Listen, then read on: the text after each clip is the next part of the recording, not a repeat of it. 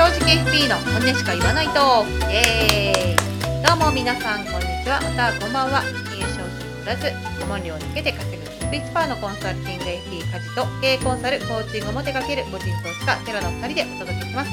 このラジオは金融商品を販売しないからこそ各業界や金融機関に忖度なしの正直意見が言える現役 FP がぶっちゃけトークをする暇つぶしいコンテンツとなっております。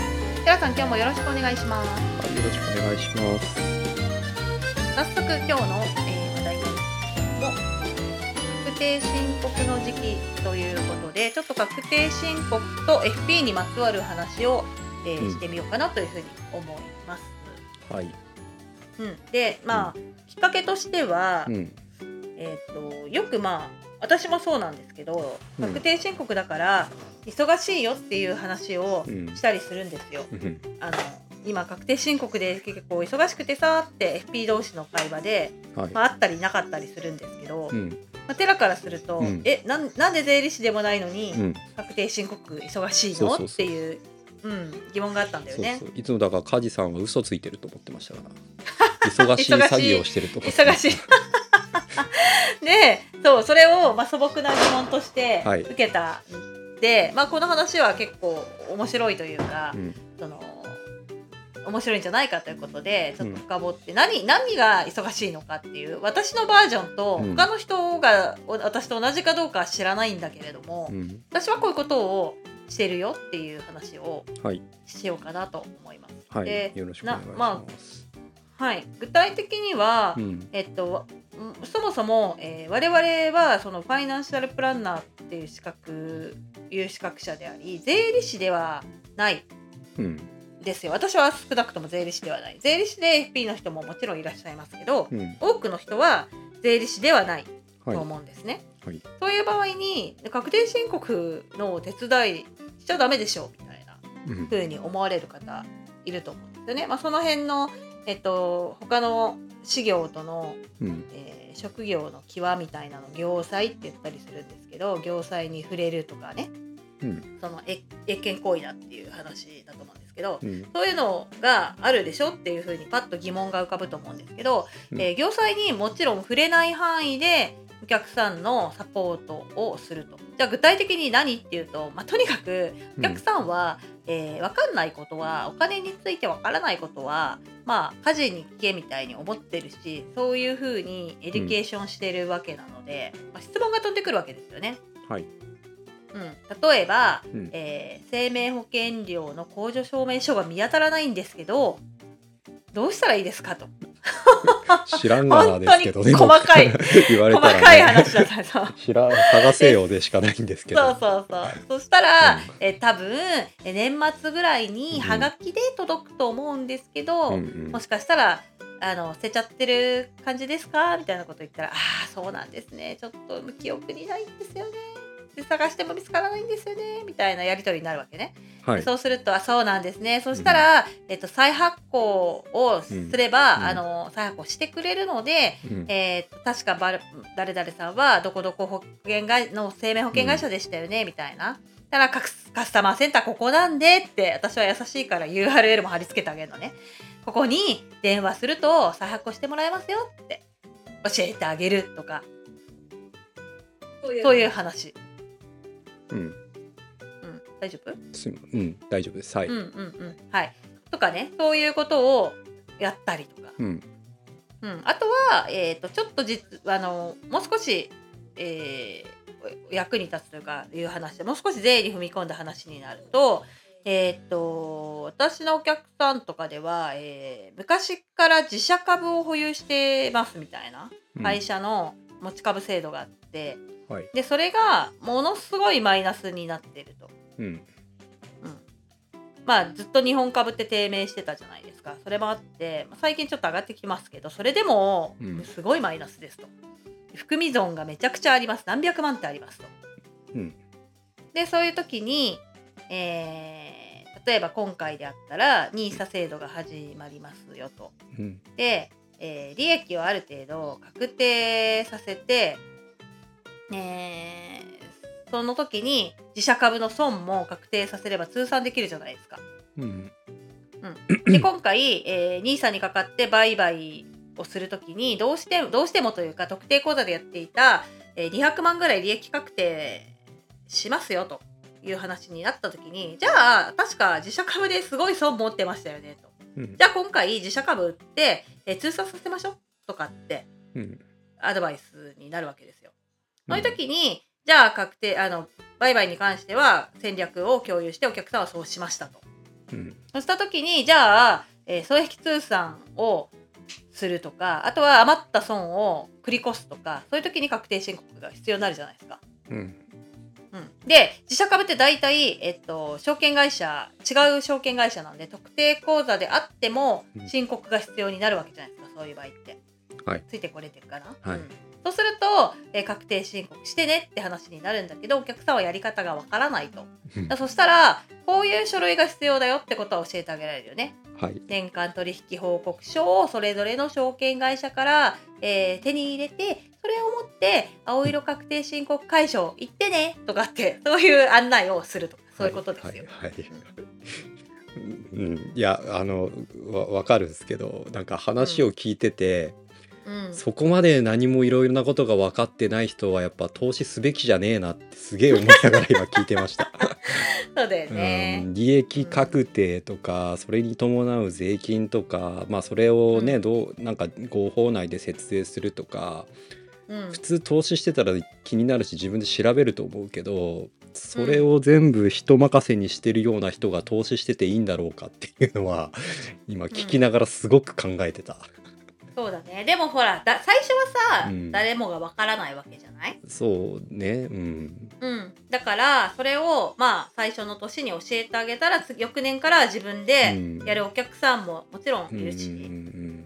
ただ私の場合は結構その年齢がを重ねてねうん。一緒にもう十何年の付き合いで年齢重ねてもうすもう70代ぐらいになるお客様もいらっしゃるのでもうそうするとやっぱできないよね、だからそういう人はもうサポートしますよっていうそれはさ話顧問だからできることですよね、サポそうだね。もだってねこのラジオ収録前にも言ってたけどさなんかうん僕からしたらほぼ介護でしょそれって話でしかなくて。うん。なんか具体的なねお金の相談ですらないじゃないですか。なんか書類がどこにありますかねとかさ。そんなん自分で調べろよって話だし、うん。うーんとなんていうの子供が今さ僕らはいるけどさ例えばさ、うん。独り立ちする18歳とか20歳とかの時にじゃあ一人暮らしするってなったらさ、まあ、そういうところをいきなり体験するじゃないですか。大体一人暮らし始めたらさ、うんうんうん公共料金の話とかさ、うん。まあなんかいろんな書類が来るじゃないですか行政系の話とか、そういう手続きあるじゃないですか、うん。そのレベルの話じゃないですか。自分で大人ならやってよって思う話だと思うんで。うん。うん。なんかその部分をまあ例えばさ、FP の人ってこれから独立してやろうって考えた時にうん。それをいくらでな何それを何に対する対価としてやるのかっていうのがすごくなんかイメージしづらかったんですけどうん。顧問以外のやり方でそれってなんか値付けするとしたらいくらでやりますか梶さん？多分この作業に値付けをしちゃうと、うん。業債問題に発展しちゃうとあ思うので。ーそういうもんなのね。うんそうそう業としちゃいけないからおそらく、ね、お金取っちゃいけないってこと？そうそうそうそうそうそこに値付けをするっていうのは難しいんじゃない？どうかな、うん。でもほらそれを言うならさ例えばさその、税理士資格を持ってない人がさ、うん。仕分けの入力までやりますよ。でも申告はしませんよっていうサービスあるじゃない？うん。わかる？うん。うん、そそれはお金取ってる人いっぱいいるしココナラとかさ、うん。そのクラウドワークスとかで普通にうん。売買されてる、取引されてるからそれがまあ OK だったら OK かなって気がしないでもないけどどうだろうね。ちょっと微妙かもね。うん、っていうとさ、うん。梶さんがやってる、うん。うん、とそのコモンというサービスの中にインクルード、っていうかこう含んだサービスってことですよねっていう、今のやってることはね。まああの成分化してないけどね契約書にはそんなことは絶対書けないし書いてないけど、うんうんうんまあなんか見えない付加価値みたいなのでそういうのに価値を感じてるお客さんは多いだろうね。それなりにいると思うよ。んなるほどね、なるほどなるほど。うん。いやまあ忙しいってねよく、ね、確定申告でそうだよね。何が忙しいのか。いやあのそれこそさ ラからしたら不思議だよね。そうそうそう。うん梶さんとかもさなんか最近法人作ったりなんだったりそういうならわかるわけですよ、うん。いろいろ面倒くさいしさなんかね。めんどくさい法人の方ももう大変。マジで面倒くさいからもう丸投げしちゃおうって思ったりするじゃないですうか、んうん、丸投げしてもやっぱ結局は書類はこっちが出さなきゃいけないからそうそうそうそう。めんどくさいんですよ。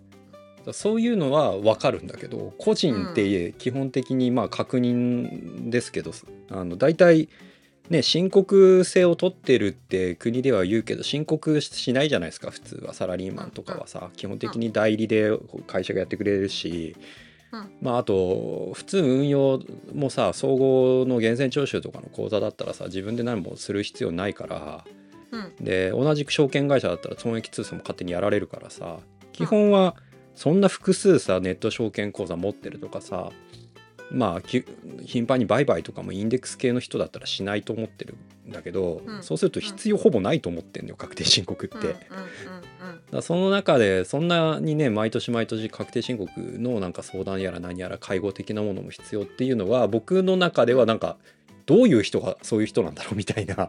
うんうんそういう人間像が分かんなかったんですけど、まあ、うん比較的高齢で、まあなんうんか過去にそこそこなんか投資失敗したのをずっと含み損で抱えてる人とかが当てはまるってことですかね今の梶さんのお話だと。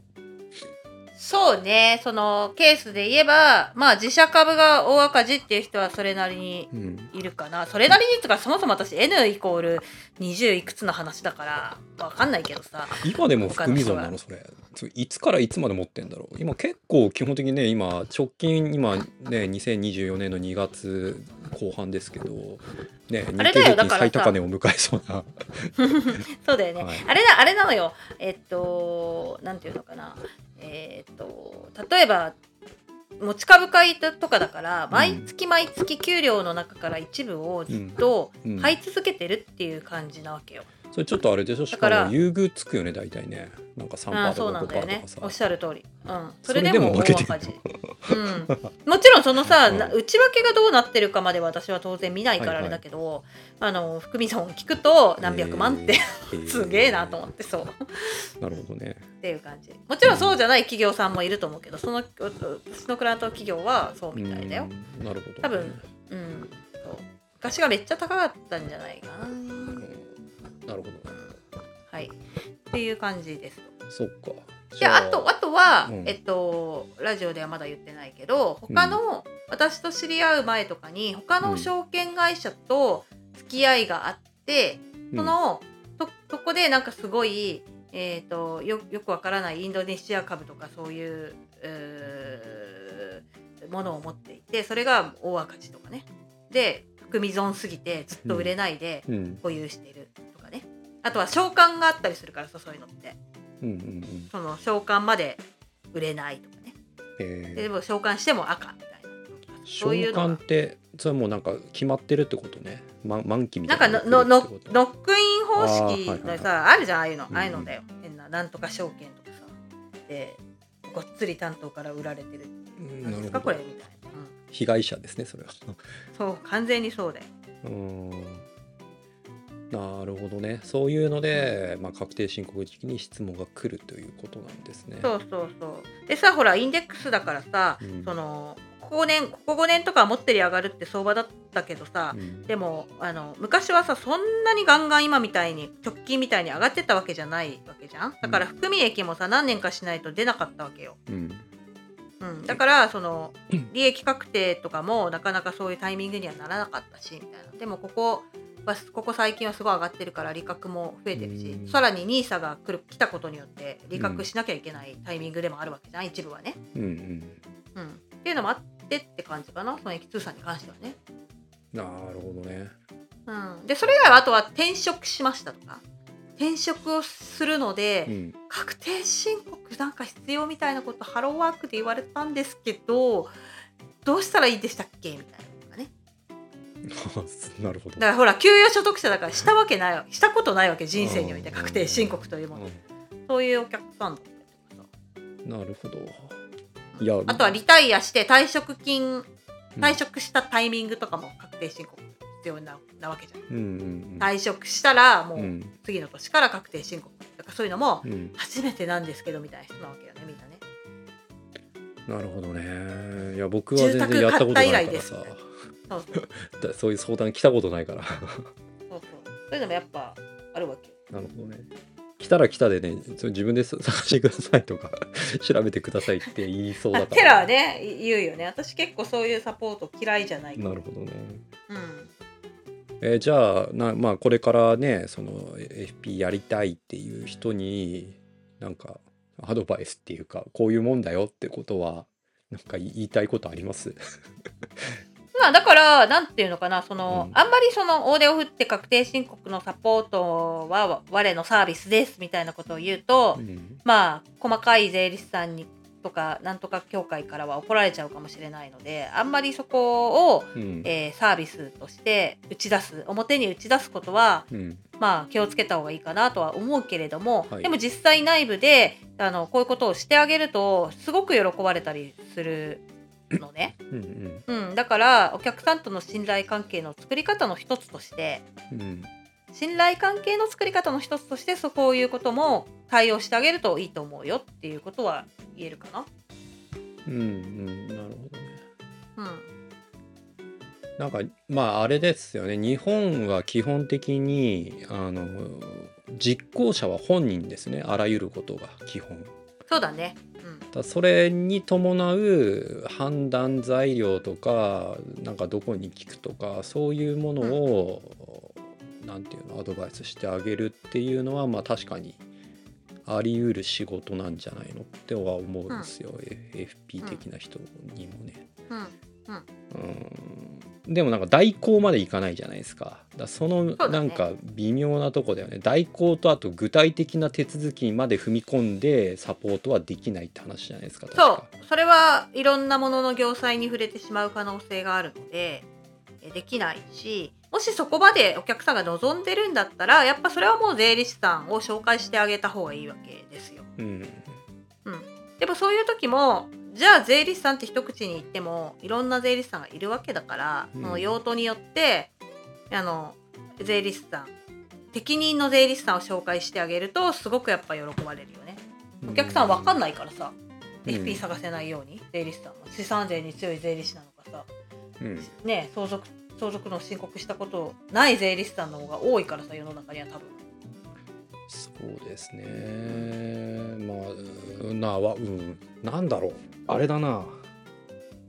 そういえばちょっと全然全然じゃないですけど今あのうん思い出した話で、梶さんこの前なんかさあのうんこれどう思うみたいなのを僕に LINE してきたじゃないですか。なんだっけ？あのなんかスタートアップ系の謎のサービス。あはいはいはいはいはいはいはいはい。ああいうの例えば投資話みたいなのも多分相談される可能性があると思うんですよ FP って。あそれねすごくある。ね、でそれもだけど、まあ、今回のその確定申告に絡むさその損益通算の話とかさ投資の話の、そのなんていう税金の話とかってうん例えばさ僕に質問相談に来る人がいるとしたら僕がどう答えるかっていうと、まあ、これ以前のラジオで言った通り僕なりの主張見解というかここが肝でしょみたいなところはあるわけですよ何でもかんでも。うんうんまずそれをさ説明するぐらいはするかなってところで。うんうんうんうん。なんか具体的なその手続き制度に僕は別に絡みたくないからめんどくさいからねさっき言うん、ったそう通りだよね。好き好きじゃないよね。そう。だけど考え方としてそういう話は当然するし多分もうそれで分かった分かりましたって人が多分僕の周りには多いからそれで済んでる例が多いかなって感じ。うん。うん、うん、かね。そうだね。うん。うん。まあいいいいと思うんだよね。うん。だからどういう人をターゲットにするかによるんだと思う。結局さなんかその富裕層ってさ大体今60歳以上なわけじゃん。富裕層と言われる人たちって。ほほとんどね全てじゃないけど、うん。8割以上だっけな？60歳以上。なんだっけな？確か、うん。とかだから、まあ、そういう人たちをターゲットにしていくのであればやっぱりそういうサポートは喜ばれるよね。うん。一一方で 20代とか30代だったらそれはこれから時間いっぱいあるんだから自分で覚えて自分でやりなよって私も思うよ。その通りだなって。うんだこの前のさそのあの投資話みたいなやつにはさ梶さんどう答えたの？そういえば。ああもうスルースルー私が聞かれたわけじゃなくてあとあるグループ LINE でえーっとなんか文脈もしかも分かんなかったね。突然その怪しいねスタスタートアップのあ話がポンって出てきてでで「あありがとうございます」この間お話ししたやつこれですみたいな感じでポンって上がってきたんだよ。文脈もなく。いそれ何？でなんかのブローカーの人が入ってるの？そこにや全然そうじゃないそうじゃない、うん、なんかでリアルで会った時には話題になったんじゃん知らんけど。うん。分かんない。んだから文脈分かんないんだけど、うん。で「あありがとうございます」って言ってう、ん。うん、興味ありますみたいな感じでやりそういうやり取りがあったからなんだろうと思って開いたら、なんぞやこれと思ってちょっと心配になったから、心配になったっていうか、うん。見てもちょっとよくわかんねえなと思って、テラどう思うんだろうって思って、き意見を聞いたけど、そこは私は何にも「あ」も「い」も「う」も「え」も、うん。何の発言もしてない。すする。うん。僕はボロクソに言ってたやつでしょ。うん、そうそうそう。だし私ほらさそこまであの100人ぐらいのグループチャットだから、うん。リベ大じゃないよ。リベ大じゃないんだけど。100人ぐらいのグループチャットだからそこでなんか私がしゃり出てもみたいなあーそういうことスルーしてたけど、はい。ちょっと目に留まったからって感じ。なるほどね。うんまああついでなんで軽く喋っとくけどそういう話って多分さっきの話の通り FP に相談あると思うんですよ。こういう投資話がとかさこういうなんか投資のセミナーでなんか言われてたんですけどとかうん。なんかいるんですよね。そういうのに参加しがちな人って。で、はいはい。えー、といろんなその投資情報を漁ってる人ってそういうのにぶつかりやすいんだけど、これどう思いますって大体聞かれても、うんあなんかこれもラジオでまあ言った気がするんだけど基本的にはどれだけこっちでコントロールできるかって話が大事であって。うん。で大抵まずマーケットがないのよ。そういう投資話って。うん。例えば自分が今買うじゃないですか。お金出すじゃないですか。買うなり出資するなりするじゃないですか。じゃあうん。好きな時に出口あんの？エグジットできんの？っていう。誰が買ってくれんの？っていう出口がまずない。大体そういう話って。うん。うんなんかいついつなんか3年後とかに満期がとかなんかよくわかんないこと言ってたりあとなんか償還日がどうとかこうとかとかそれはなんか流動的な話をされてたりするわけですよ。うん。だいつ出口を迎えるかわからない。で利回りも確定しない。で内容もなんかふわふわしてる。で最終的にあのえーまあた何でもいいんですけど例えばその大体投資お金集めるっていうとそれを集めて何かのプロジェクトなり投資なりするっていう話をするんだけど具体的にそういうところにお金が回ってるかの確認のしようもないわけですよ。投資家とかお金出す人って。それじゃあどうやって確認するんだよっていうのがわからない。うん、いやひどいと何にお金が回されてるかすら知らないってそうそそうそうそう。分かんないし確認のしようもないし超怖いんだけどかでもそういうものであってうん。しかもその運営母体が飛んだらお金返ってこない。いろんなリスクがあるわけですね。で仮にじゃあ無事償還されましたってなった時うん。に所得としては雑所得だからそういうのって基本的に。うん。そうすると損益通算もできないしあの、うん。まあ仮に利益が出たところで累進課税だし、うん。うん何にも美味しい話じゃなくてただただリスクが過大なうん。話ですよってことをうん。僕はそういう話持ってきた人にはちゃんと伝えるけど、うん。それがまあ FP の人の大半はできるのかっていうとおそらくできないと思ってて。そうだね。うんなんかそういう意味で言うと私はよくあのお客さんはだいぶ聞かれなくなってきたよね。そう私ほら、うん。あのビジネスモデルが長期的なお客さんだからお客さんもちょっとずつだけど成長してくれるので、うん。そういう話はあんまり来なくなったけど、うん。聞かれるのは他の FP の人から、うん。私がほらテラに聞いたように、うんうん。私が聞かれるの、はい他のは FP さんから、はえー梶さんこれお客さんが買おうとしてるんだけどどう思います？って聞かれるって感じ。うん。そうそれはよくある。なるほどね、まあ、大抵やめとけでいいんだけど具体的にその理由を、ね、と言わ言えるのかっていうのはまあそのねプロだとしたらちゃんと説明できた方がいいよねとは思うしまあ最悪なのはもうあれだよね。手を出してた場合だよね。解約ができないとか解約しようとしたらなんか怖い人がなんか解約を止めに来るとかそういうパターンはいろいろあるよね。海外のねなんかなんだか投資なんだかファンドとか海外の保険がどうとか ねコンドミニアムがとかいろんな話があるけどもう大抵同じだから構造としてはさ、そんなに美味しい話じゃないし、まあ、お金失うリスクの方が高いしあとコストがねだいぶ不明瞭だよね。この前のはなんか一応明示はしてたけど、まあ、年間コストうん。34%取られるでしょみたいな、高かったね。うん。ねっていうそんなんでどうやってリターン得るっていうと相当な、ね、リスク取ってる投資先だし、まあ、当然うん。そうなんでしょうけどだからこそリターン高いんだよって彼らは言うと思うけど、うん。うまくいった場合のね。うん。まあそんなことしなくてもちゃんと利益出るやり方あるから、ううん。ん、そういうことなんだよそうねそうそう。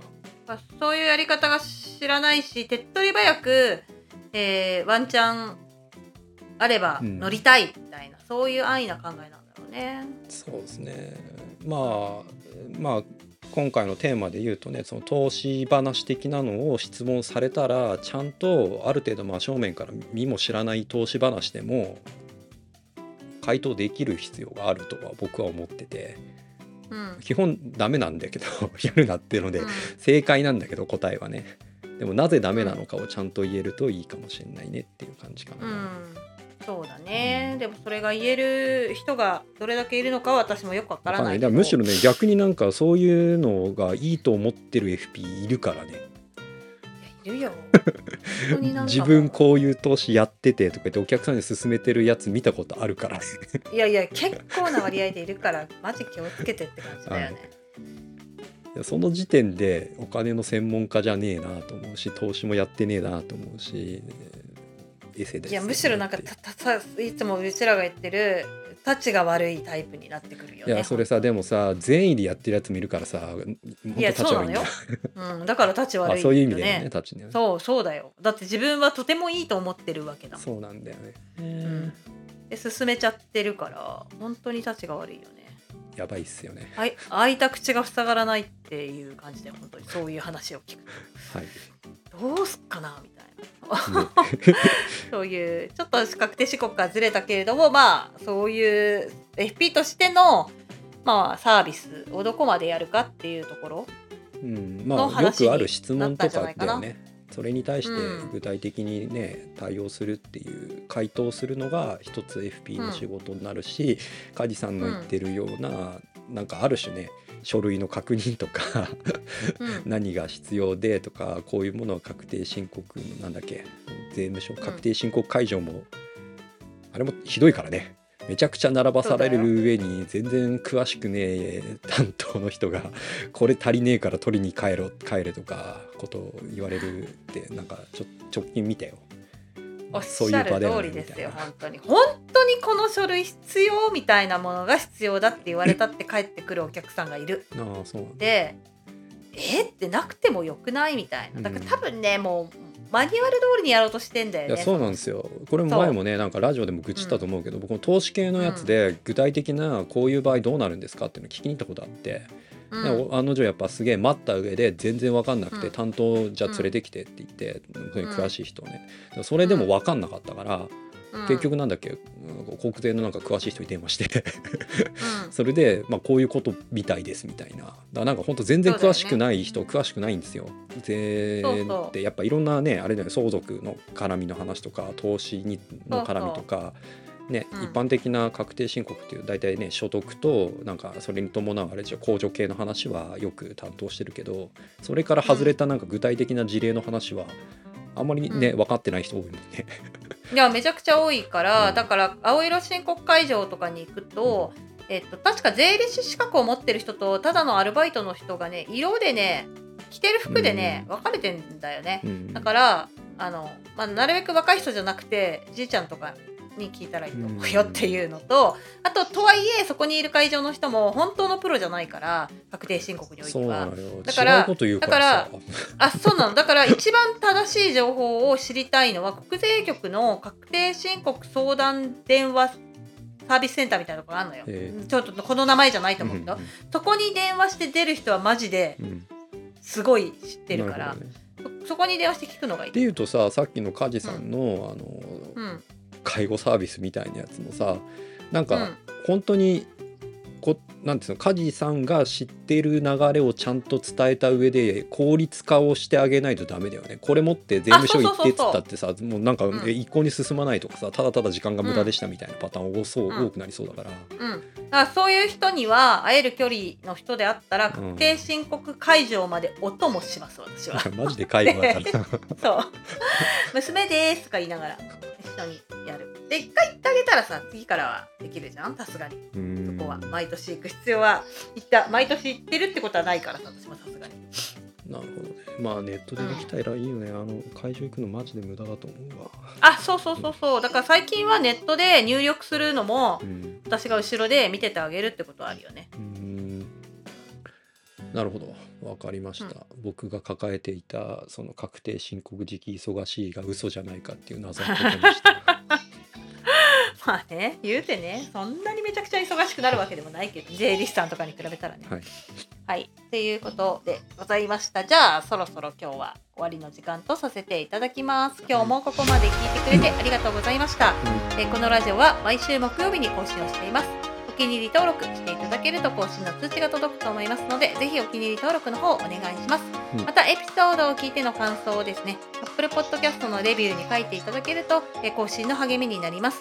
えーまたですね、我々ですね、正直 FP ラジオというアカウントで TwitterX をやっていますので、そちらの方で、えー交流とか他のリスナーの方との交流とかもしていますので、よろしかったらそちらのフォローの方もよろしくお願いします。それでは今週も正直に生きていきましょう。バイバーイ。はいさようなら